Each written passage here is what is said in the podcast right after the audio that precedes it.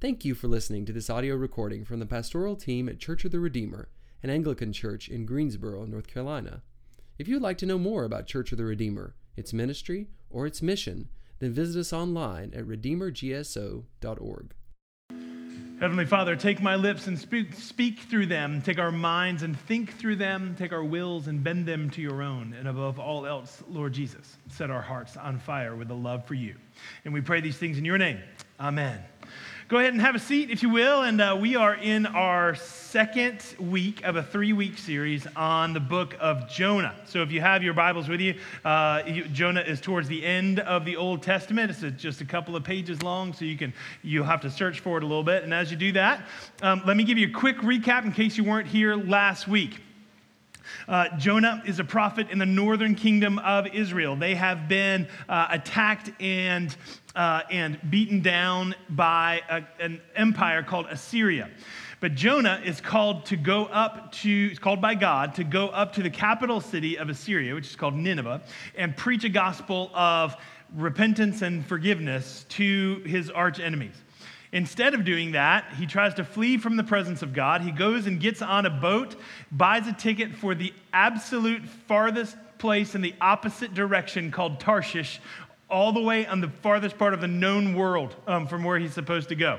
On the way, God sends a storm. There's some conversation. You'll have to read it yourself or listen to the sermon online. Uh, and, uh, and Jonah is thrown overboard to calm the storm. When he hits the water, we start with chapter 1, verse 17. So let's go right here. And the Lord appointed a great fish to swallow up Jonah. And Jonah was in the belly of the fish three days and three nights. Okay, so let's get this out of the way first we said yesterday, or yesterday, it feels like yesterday, last, last Sunday, um, we said that the book of Jonah is not about a fish. This is, this is really one of only a couple of verses that even mention the fish, okay? But the fish is an important character, it's just not the central character. That the book of Jonah is really about grace, and it's about God's grace. But we do have to deal with this first we know because we are we have intellect and we went through biology in high school that it would be very hard to survive for 3 days inside the digestive system of a fish. Okay? First of all i want you to see here that it never the bible never says the word whale. Okay? Jonah was not necessarily swallowed by a whale. Could have been a great white shark could have been the Meg. I don't know, uh, the Loch Ness Monster. I have no idea. It was some kind of great fish that swallowed him up. It could have been a whale. Who knows? Um, but uh, so the question, though, regardless of that, you're thinking, Dan, if he is swallowed by a great fish into the stomach, he is now sitting in stomach acid for three days, and he's going to be salsa by Wednesday, right? I mean, that's that's what you're thinking, and so you're thinking this is implausible. Can we trust any of the rest of book of Jonah? Is it just a fable or a myth um, uh, that, that teaches some good, good, solid character truths, but can we really take it literally? I think this is really important for us. How we understand, how we read this part of Jonah really affects how we read the rest of the Bible.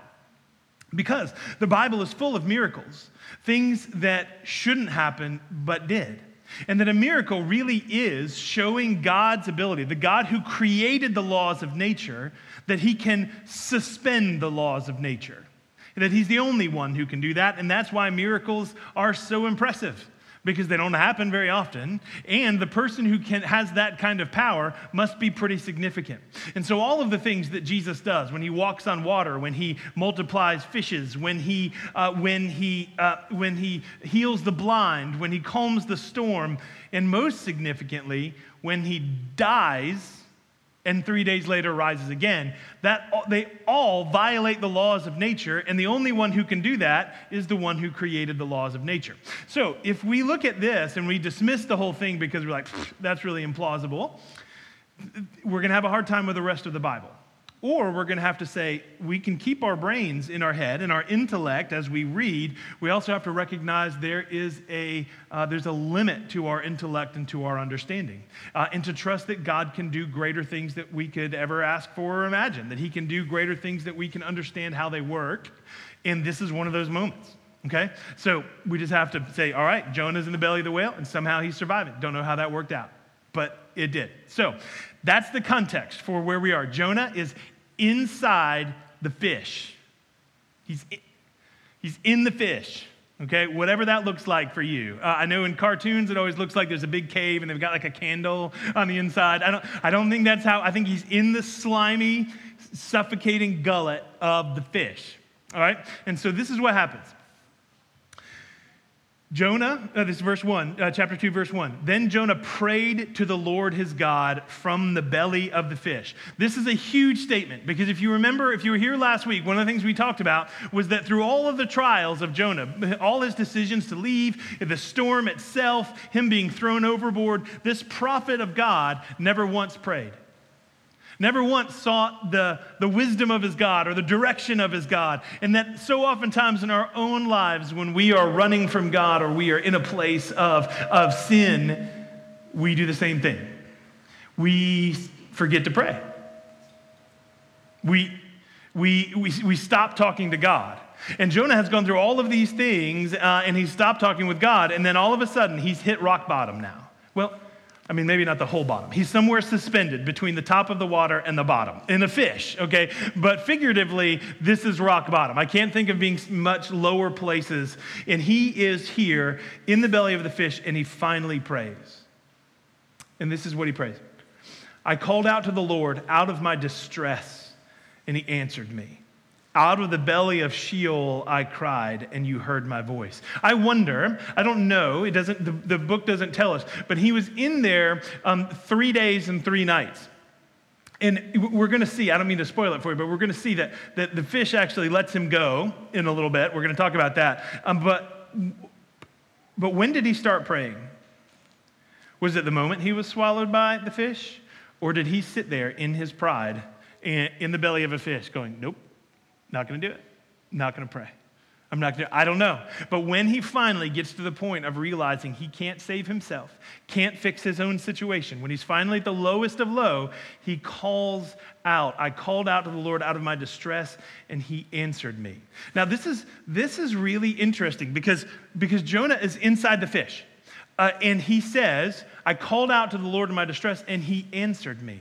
He's praying with such confidence and faith right now. Jonah gets a bad rap. And I mean, he earned it, right? Um, that uh, uh, he's, he's not been the most faithful prophet of all time. Uh, and so he earns some of the, the rap that he gets. But he prays with such faith in here because his prayer has not yet been answered. But he's praying with the confidence to say, I called out my distress and you heard me. He has, there's hope in his tone that Jonah, even though he's run from it, he struggles with it just like we do as well. Jonah never forgets that God is gracious. Even when he's running and getting thrashed by waves and being swallowed by a giant fish, he says, You heard my voice. How different would our lives be if we could peel our fingers off of control over our own life and had this kind of faith even in our own suffering?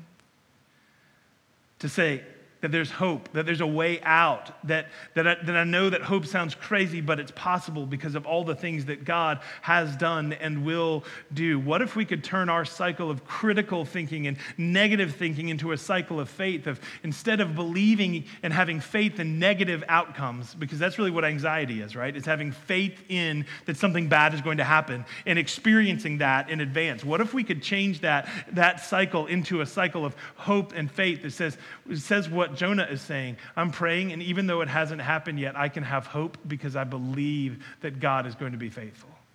How different would our lives be? How, how, how, how much more peaceful would our existence be? And you can see Jonah struggling with this just in the same way that we struggle with this as well. But listen to the couplets that he uses here. See how he sticks things together. He's, he'll say things here in these next couple of verses where he'll say, This happened, but he keeps using this word and yet, or but. So this happened, but yet this is going to happen. And so you see this, this struggle. Okay, I'm seeing this and I'm struggling with this, but I have hope over here. Just listen, verse three. You cast me into the deep, into the heart of the seas, and the flood surrounded me. All your waves and your billows passed over me. Then I said, I am driven away from your sight, yet I shall look again upon your holy temple. This is all happening, and I'm in the midst of it, and I'm suffering deeply, and I'm confused, and I'm hurting, and, and you seem very far away from me right now, which, if you think about it, is actually exactly what Jonah wanted. He said, I'm going to flee from the presence of God. He gets there, he's cast, he's driven away from God's sight, and realizes maybe that wasn't such a good idea after all. He got what he wanted and realized that's not what was right. And so here he is in the midst of this, suffering still, yet I shall look again upon your holy temple. The temple that is the symbol of God's presence with his people, the place of sacrifice and forgiveness, the place that is a guarantee of God being with him. For Christians, that's the church, not the building, the people the, the people of God together, when we look and say the existence of uh, Jonah said that the existence of the temple, that one day I'll see it, and that's an assurance of your presence. That that's the way that we should see the church, the people all around you, to be able to say their existence reminds me of the presence of God. We also, as Christians, have hope of a greater temple a temple from the book of Revelation where God Himself is going to be in our midst. And we can say, in the midst of all of our suffering and our toil right now, and yet there comes a greater presence of God. And yet there comes a time when Jesus will return to make all things new. There will be a time when there will be no more sin, when there will be no more struggles, when there will be no more suffering. And that hope is so great in us as Christians that Paul says in Romans that we should not even worth, it's not even worth comparing the struggles that we have right now to the glory that's going to be revealed in us.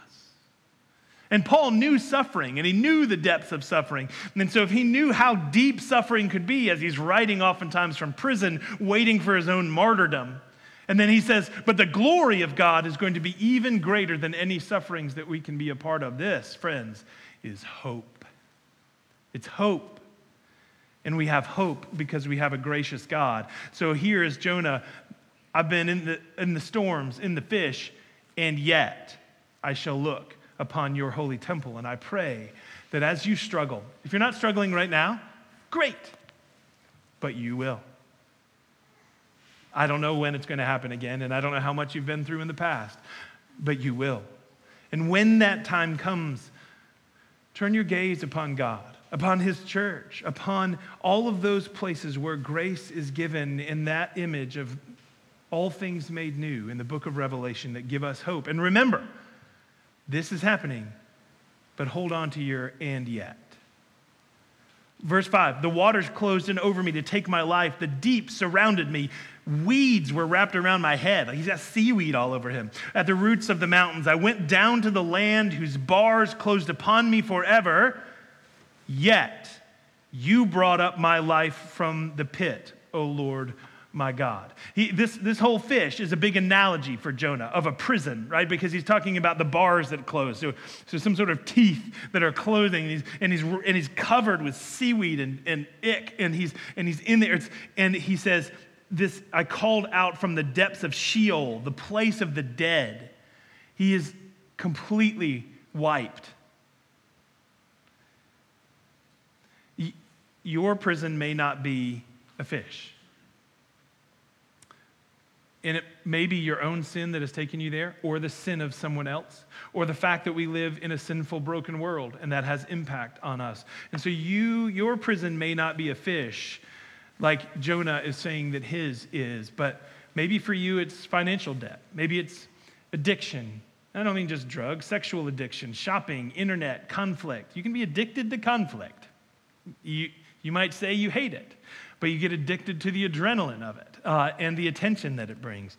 You can be addicted to, um, to, to anger or to pain or to hurt or to, anyone else ever have just a general sense of cynicism or mistrust of the people around them?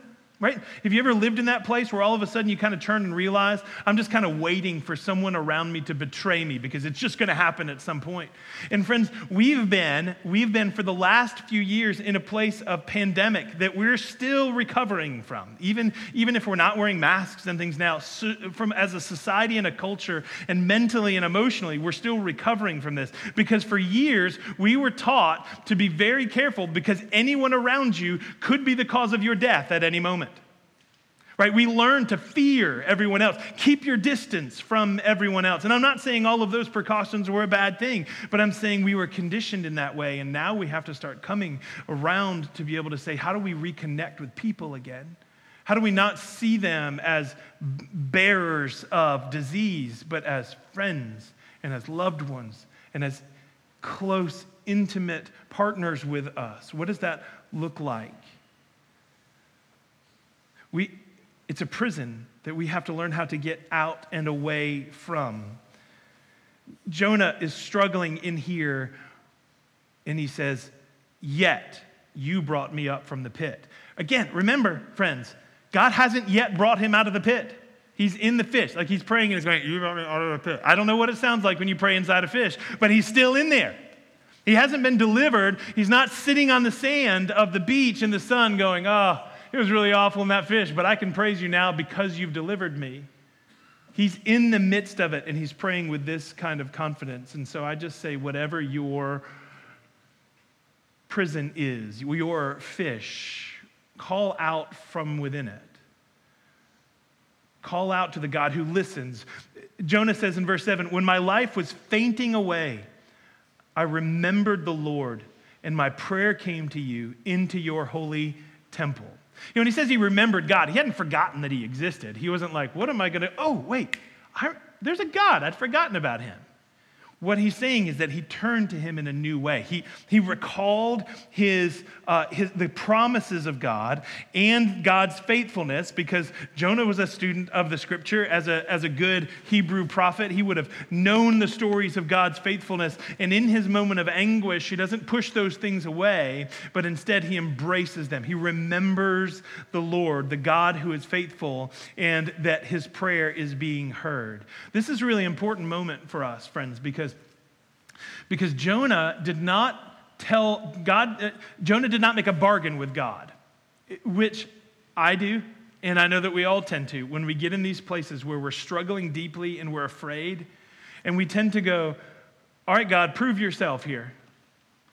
And we, we might not articulate it because we know that we, it feels kind of bad, but we sort of say, If you save me in this, then I'm going to have a strong faith in you. And if you don't, mm, our relationship might not be good. And we tend to, we tend to kind of put this sort of wager, this, this, this, this burden of proof on God. But Jonah is actually calling us out of that to be able to say, Jonah didn't ask God to prove himself to him.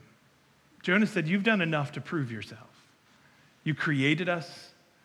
You have worked through all of the stories of my people, Jonah would have said Abraham, Isaac, Jacob, Joseph, Moses, and the delivery of the people out of Egypt. All of these ways that God has proven himself. And for us now, looking at this through a New Testament lens, our question oftentimes needs to be not, God, you have to prove yourself right here for me to continue to have faith in you. Really, we have to back up from our current situation and ask a bigger question. And the question is this Did the resurrection happen or did it not? And you go, wait, what, how, what, does that have to do with my suffering right now? Because it, it, it's this. Because, because that is the ultimate proof of God's ability to save, his willingness to save, his pursuit of us in grace, his, his, uh, that he died and rose again, thus defeating death. He has proven himself willing and able. He doesn't have to prove himself to us again. And that's not being that's not lacking compassion or being snarky or anything like that. What, what I'm saying is this is a, this is the question of our faith. And if we say yes, he was resurrected, then we get to look at every situation in light of the hope of the resurrection. Instead of saying, I'm going to determine what I think about God by my situation, but rather, I'm going to interpret my situation by what I believe about God. And if we believe the resurrection, we believe there's hope, then we believe there's forgiveness. Then that Paul goes on to say things like nothing can pluck us from the hand of Jesus. Nothing can, can remove us from, from the love of Christ. No, no danger or darkness or sword or famine or angels or demons, nothing. There's no suffering that can pull us away from the love of Christ. There is therefore now no condemnation for those who are belong to Christ because of the resurrection. And when we have those truths, then we can say, all right, how do we suffer well holding on to these truths rather than saying, God, you have to take away my suffering, and then I will believe these things. We don't have to make this wager. We can have hope because we can trust what God has already done and pray with the kind of confidence that Jonah does. You are hearing my prayer even in the midst of my suffering. And Jonah, through his trials, is starting to be transformed a little bit. Um, verse 8 is very telling for Jonah. He says this those who pay regard to vain idols forsake their hope of steadfast love. So there's two parts to this. One, he's realizing in himself some of the idols that he has chased that have moved him to a place of being in the belly of a fish somewhere under the water. Um, he's saying idols. For us, when we look at idols, Idols are anything else besides God that takes center stage in our lives, that takes the first of our energy, the first of our concentration, the first of our money, the first of our affection, that our identity is based on. Anything other than God is an idol. And there are things that are easily seen as idols, right? Sex, power, money. Like those are low hanging fruit when it comes to recognizing idols and bad idols. But we can make anything into an idol. Whenever we take even good things that are gifts from the Lord and make, put them before the Lord and make them ultimate and the source of our happiness, they become an idol. If you are married and you think that your spouse is going to fulfill all of your needs and that you are finally going to have all of your desires met by someone else, you have made them an idol and they will fail you. Because they're not Jesus. Unless you marry Jesus, and no one did that no matter what Dan Brown or anybody else has to say about that. If, if you, the Lord has given you children, children are great and wonderful and they're, they're a blessing from the Lord. But if you find your identity in the success and the beauty and the, the glory of your children, uh, they are going to be miserable because they can't handle your worship and your pressure. And you're going to be miserable, especially when they go off to college and you realize you have nothing left. We can take things that are good and make them ultimate, and they become idols and they become meaningless and vanity when it comes to understanding the truth of who we really are. Now, when we chase these things, Jonah is saying, when we chase these things, they leave us empty in the end, for it's only God who can fill. Now, here's, here, let me answer a question that may be in some of our heads. Because some of us might go, all right, all right, Dan, I, I hear what you're saying. Like, I hear you saying, uh, um, God doesn't always give us the earthly joys that we desire because in chasing those earthly joys, it might lead us farther away from Him, which is actually where we need to go to find the joy that we're really hoping for. Great. Uh, in, but I'm not talking about a new job here. I'm not talking about a beach house that I've always wanted. I'm not talking about some vacation that I wish God would give to me or some red sports car that I wish that I could drive. I'm talking about the fact that we wanted kids and that I lost a child through a miscarriage. Are you telling me that that's a vain idol? Are you telling me that because I wanted to have kids, I'm empty because we've experienced this and that it's my fault because I'm being an idolater? No, I'm not saying that. No, I'm not saying that. I'm saying that we live in a sinful, broken world and things happen to us um, because we live in that world. And what we can see in God, we don't have an understanding of why all those things happen. I can't tell you why you've lost a child in that way. Or if this doesn't resonate with you, you, you take out the, the, the loss of a child and insert whatever that deep pain and trauma was for you in that, where you're asking about God's presence in it. And I can't tell you why those things happen.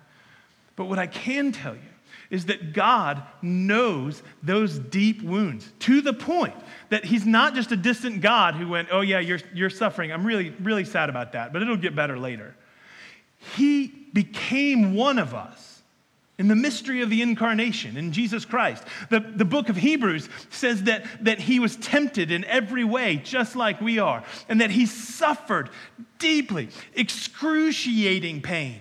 The word excruciating means from the cross. So when we talk about the worst kind of pain that we can think of, we use a word that points to the cross.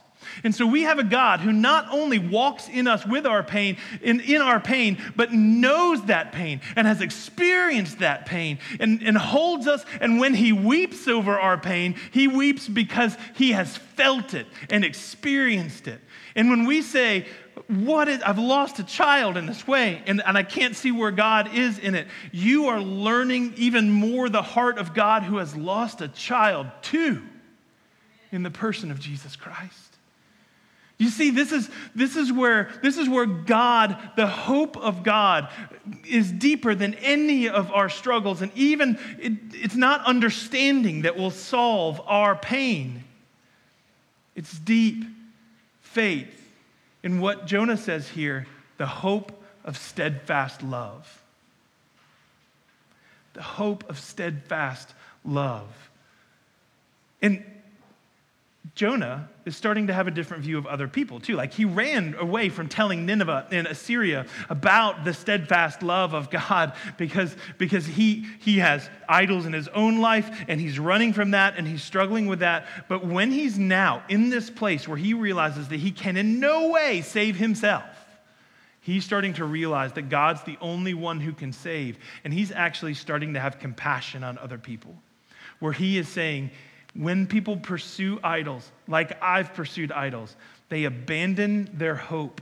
They, they forsake their hope of steadfast love. And he's starting to have some compassion to say, uh, they need that steadfast love, just like I need it right now as well.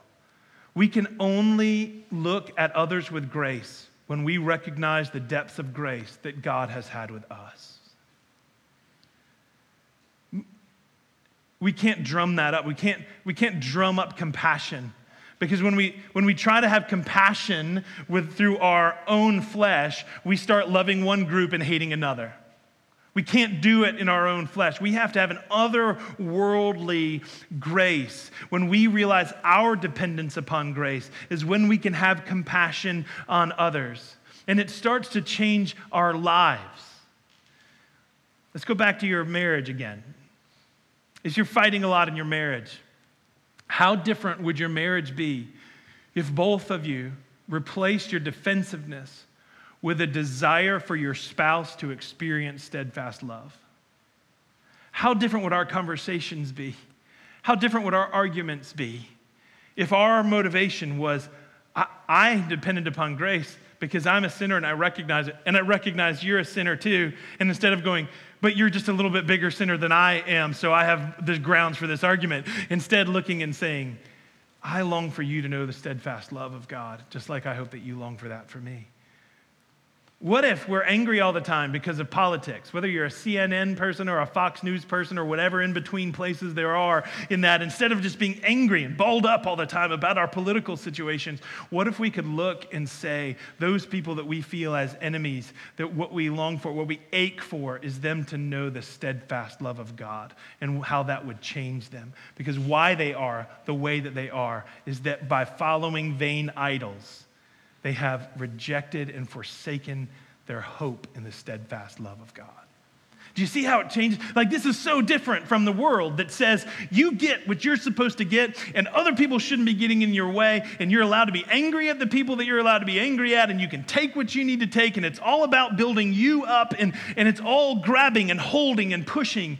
And instead, what's starting to happen in Jonah and what Jesus does ultimately in us starts to say, what if, what if we see everyone not as people to push and to grab and to shove and to be angry with and frustrated with, but to ache for them to know the same kind of steadfast love and the hope that comes with it that you have received in Jesus? That is making God ultimate and putting everything else second. Uh, now, look, there's not a switch for this, right? Like, you don't go, yep, I got it now. I'm going to start living a life of grace completely. I have it all figured out. This sermon has completely changed my life, uh, and therefore I'm going to start having grace with myself and with others. You've now just immediately put it back in your own court to do that by your own flesh. Jonah struggles with this deeply throughout this book. You, we're going to see this. Like the, in the next chapter, well, the next week when we look at the last two chapters, um, he's going to throw out, throw an all-out like two-year-old temper tantrum. After this great moment in the fish that we're talking about here, he is just going to like pound the ground and weep like, like a little child. And there's a lot of that struggle in our lives as well. And there's grace in that. So, look, I want to show you how, uh, as we pursue this life of grace, I think there are four ways that, that Jonah starts to talk about this. These aren't like four steps to a grace filled life. That's not what we're saying. This is, these are four ways that started to show themselves in Jonah's life as he started to come to some of these heart changes, okay? First is this, verse 9. But I will, but I, with the voice of thanksgiving, will sacrifice to you. What I have vowed, I will pay. Salvation belongs to the Lord. This is fascinating because he says, with the voice of thanksgiving. He's in a fish. Why is he thanks? Like, who's thankful for being in a fish? How does he have a voice of thanksgiving in the midst of his struggles? Because he realized that something else is happening that's even forming and shaping him as well. He's coming to a realization of the depth of the deluge of the grace of God. That all of the things that he said covered him the billows and the waves and the, the, the fish flesh he's starting to see as instruments of grace.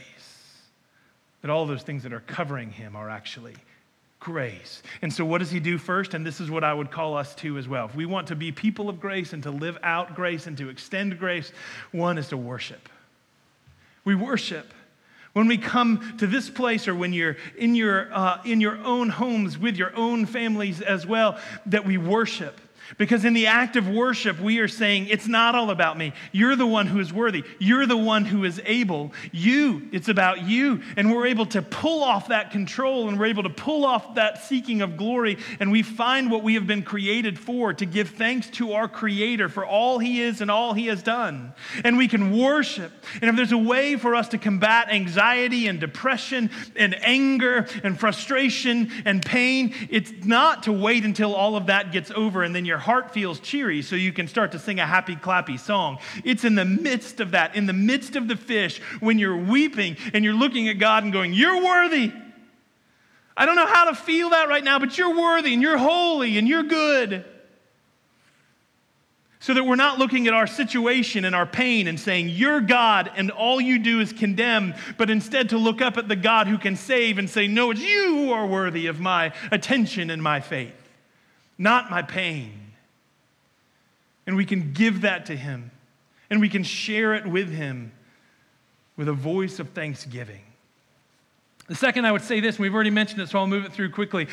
Uh, Jonah says that he, I will make a sacrifice to you. This is another reference to the temple. He keeps coming back to the temple, and it's a, it's a common theme of what we try to bring in here at Redeemer, too. To, this is a call as Christians to, to look to the church, to not walk these things alone, to come to the people of God that, that you don't have to be in the belly of the fish by yourself, but that there are people to walk in this with you. The people who are beside you are not just people who happen to worship on a Sunday the same time that you do. They have been given to you by God for you to pour your life into and for them to pour their life into you as well as a community of grace as we li- learn how to live differently from the world in light of the resurrection of Christ. So look to the church, worship, and look to the church and then number three, he says this What I have vowed, I will pay. I think this is a place where we can look up from our distress and we can start to say, I'm going to focus on what I need to focus on. And I'm going to, I'm going to, I'm going to live into what I have vowed. And you say, Well, I haven't vowed anything. If you have been baptized, you have made vows. And vows have been made over you. Listen to the questions we ask at baptism Do you renounce the devil and all the spiritual forces of wickedness that rebel against God? And the candidate says, I renounce them. Do you renounce the empty promises and deadly deceits of this world that corrupt and destroy the creatures of God? I renounce them. Do you renounce the sinful desires of the flesh that draw you from the love of God? I renounce them. Isn't that all that idle talk that we've just been talking about? These are our baptismal vows. And then we say, not only are we going to reject the things that are not of God, we're going to turn to God. Do you turn to Jesus Christ and confess him as your Lord and Savior? I do. Do you joyfully receive the Christian faith as revealed in the Holy Scriptures of the Old and New Testament? I do. Will you obediently keep God's holy will and commandments and walk in them all the days of your life? And we answer, I will, the Lord being my helper. And then there's this great and glorious moment in our baptismal service where we turn away from the candidates and we look at the whole congregation of the church. And we say, These people are entering into new life. Will you do all in your power to help raise these adults and children in their life in Christ? And the congregation loudly proclaims, We will. We will. That's a vow. Did you hear that? That's a vow. Just like when, when you get married and you stand before right up here, and then the priest goes, Do you? And they say, I do. Do you? I do. And then there is uh, there's a vow that is made, and there's an exchange of a ring that says, Here's my physical promise that I'm always going to do that. The sign of the covenant. We have made vows, and there's a physical sign of that covenant when we are plunged in the water and pulled back up and received by the people of God. So, when you are struggling, friends, when you are wavering, when you feel like you're in the belly of a fish with closed bars, remember your baptism. Remember your baptism and fulfill your vows. Reject those things that are not of Him. Renounce the vain idols we pursue. Deny the life stealing lies of our world and confess Jesus as your Savior and Lord. Receive the Christian faith as the truth and walk in God's holy will. And then when you say, your response to me is, but I can't do that. I've tried and I'm really struggling and I can't do that. Now you start to understand the end of verse 9. When Jonah says he's going to do all of these things and he calls out, Salvation belongs to the Lord. Nope, you can't do all those things. And when you realize that you are not in control and realize that you can't be any more holy on your own, that you can't strive after Jesus enough to ever catch him, you will recognize that salvation belongs to the Lord. That, is, that it is about participating and hungering and thirsting for righteousness, but you'll, you'll, you'll never achieve it you need to be reliant that salvation belongs to the Lord. It's His grace. And that's what I would say is number four in this rest in grace.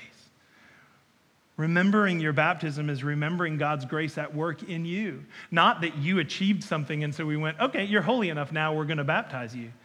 But just the opposite, to be able to say you are in need of grace before you can ever start even pursuing Jesus. And so we're going to baptize you because grace is at the beginning of it. When you begin to realize your own need of grace is when you'll find that rest that you are looking for. So, friends, here's my call to us. Here's the call of Jonah to us, the word of the scripture for us that I think the entire book is really about. Verse 9 Salvation belongs to the Lord. It's all about grace, and that should be freeing. That should be freeing to say that what we really need in our lives is the one thing that we have an, an unwavering amount of. We can't run out of grace. We can't run out of the steadfast love of God. And so when we come to this realization that that's all we really need and we can never run out of it at the same time, can you feel the pride starting to leak away? The fear, the scarcity, the conflict, the need to prove yourself to everyone else, the need to defend yourself. Like it all starts to leak away under the waterfall of grace that comes from God, His, His steadfast love and the hope that we have in it. Salvation belongs to the Lord, and salvation has been given to us even in the midst of our struggles. Our trials and struggles, when we turn to God in them, serve to let us know His heart. And I would say this, friends, and listen close. Often the waters that cover us that we think were meant to drown us are actually the waters of baptism into a new life of hope and love and compassion. So Jonah calls out Verse 10 And the Lord spoke to the fish, and it vomited Jonah out on the dry land. When we come out the other side of our struggles, we don't always smell great. We carry stuff with us as well. It, turning to Christ doesn't immediately remove all distress or all mental struggles. I have friends that have known Christ and love him deeply and have for years and still have suicidal thoughts now. There's still a struggle, and it's still a struggle for Jonah. And again, we're going to continue to see how, even after this amazing moment where Jonah is in a fish, calls out to God, God hears him, sets him free by spitting him up on the shore, he's still going to struggle with the faithfulness of God after that. It seems like after that, you'd be like, oh, from then on, I'm fine. I've got it after that. I would totally be able to trust him all the time after that. No, sometimes we still walk around with the vomit of the fish on us. And we struggle. And even in our struggles, there's more grace. We never, Jonah shows us that even when you try to outrun the presence and the grace of God, you can't do it. So, where are you? What fish are you in? What, what fish have you crawled out of but are still covered in the vomit of trauma? Where are you wrapped up in anxiety because there may be a fish belly coming at some point and you're just worried about it? Grace. Trust in the sovereignty of God. Know his love. Be his people. Receive his grace. And friends, we should rejoice that salvation does not belong to our effort or our achievement or our ability, but salvation belongs to the Lord, and he gives of it freely. Pray with me. Lord, we're, we're thankful for Jonah. We're thankful that we have the witness of people like Jonah who are very messed up, just like we are, who struggle in their faith, just like we do, who run away from you and you chase them, just like you do us. And we pray, Lord, that you, there's so many different stories, and they've all been marked with difficulty and suffering. And as our, there are difficulty and suffering awaiting us, all of us, that we don't even know is coming, but you do.